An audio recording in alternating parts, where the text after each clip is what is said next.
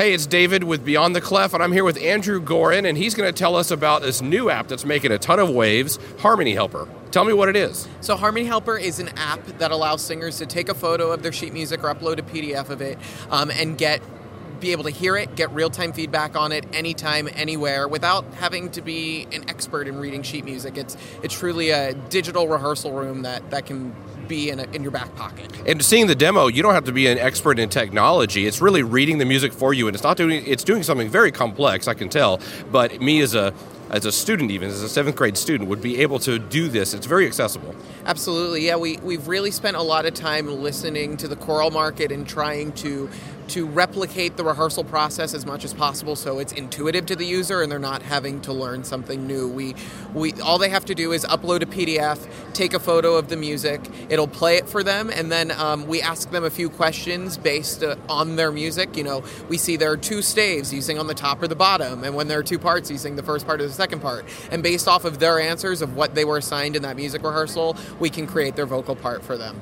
And then I was seeing there's a little mixer on there, so you can even take out some parts, put in some parts. It really seems like it's going to really help the inside parts mostly um, because that's just so hard to sing. You know, bass you can get the bass. Melody is the melody. But I mean, now I'm a band guy, but that happens with us too. The yeah. inside parts are some of the most difficult. Yeah, I mean, for me, I when I was in choir before my voice changed, it was terrible when my voice changed because I was no longer a soprano and I didn't have the melody anymore. And then I got moved to the tenor stuff, and that's difficult. And what what Harmony Helper allows you to do is really first drill down on your part and then slowly add in the others um, as you get more confident. It's it's a customizable experience depending on where you are in your journey. You can choose to have uh, your part at 100 and the others at 50. Uh, we've actually developed a five step approach to learning and holding harmonies uh, inside of the app that links up to those volume controls. Um, that really helps a user learn their music if they don't know where to start. Now, how long has this app been out?